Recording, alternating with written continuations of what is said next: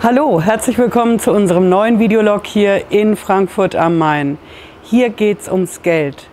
Heute berichte ich von meiner guten Freundin, die die Pflegekosten für ihre Mutter von der Steuer absetzen will. Und dadurch gerät sie ins Visier des Finanzamts. Bis gleich.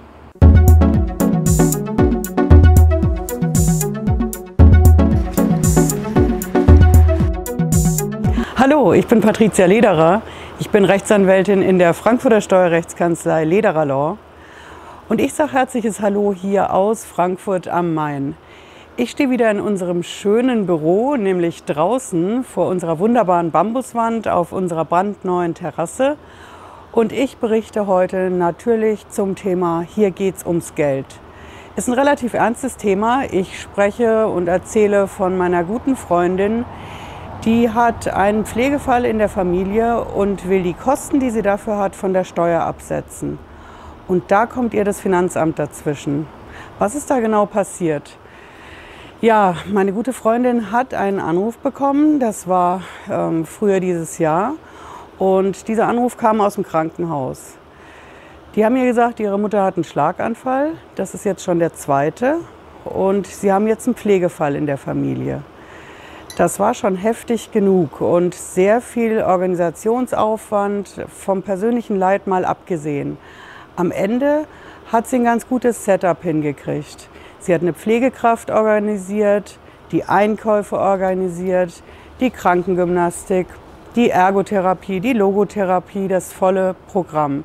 Sie hat auch viel Hilfe gehabt. Die Deutsche Schlaganfallhilfe hat ihr ganz gut geholfen und mit vielen Tipps zur Seite gestanden. Viele Freunde und Nachbarn helfen auch mit.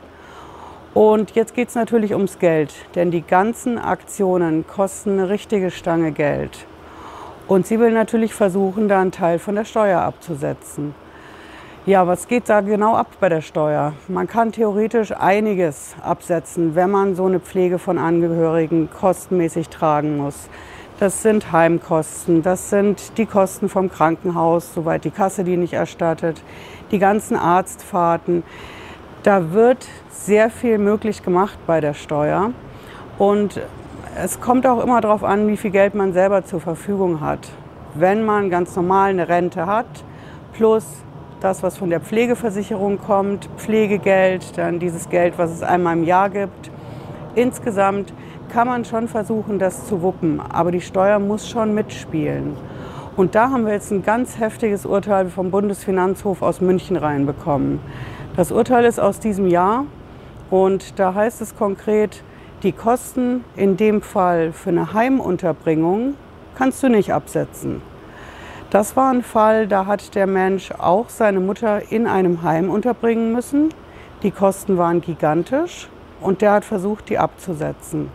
Der Bundesfinanzhof hat gesagt, wir haben da zwar so ein Gesetz, diesen Paragraphen 35a im Einkommensteuergesetz. Da steht auch drin, man kann Pflegekosten absetzen, vor allem wenn man es offiziell macht. Das war mal gedacht von der Idee her, dass damit Schwarzarbeit vermieden wird.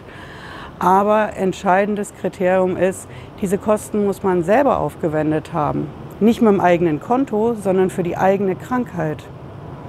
Das heißt, ich muss selber ein Pflegefall sein und dann kann ich auch meine eigenen Pflegekosten absetzen ist nicht so ganz plausibel, denn von welchem Einkommen soll ich das denn absetzen? Von meiner steuerpflichtigen Rente? Und da sind wirklich die Angehörigen gefragt, wie diese gute Freundin von mir, denn die sorgen erst dafür, dass das Konto stimmt, dass das Konto stimmt, ob es jetzt fürs Heim ist oder für die häusliche Pflegekraft.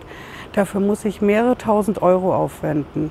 Und die ganzen Kosten, die mir die Versicherung nicht ersetzt, die Reha, alle Zusatzmaßnahmen, da muss ich richtig viel Geld reinstecken. Und dann sagt mir die Steuer, ich kann das nicht absetzen, weil es nicht meine eigene Krankheit ist, sondern nur die von meiner Mutter. Das ist vielleicht nicht ganz fair und da ist auch das letzte Wörtchen noch nicht gesprochen, denn der Rechtsweg geht da natürlich auch weiter. Der hört in München nicht auf.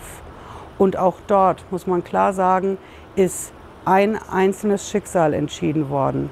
Und mit dem Schicksal, über das ich hier berichte, gehen wir natürlich auch vors Gericht, absolut klar. Und dazu werde ich hier auch weiter berichten. Ja, das war unser Videolog für heute. Vielen herzlichen Dank für die Aufmerksamkeit, fürs Zuschauen.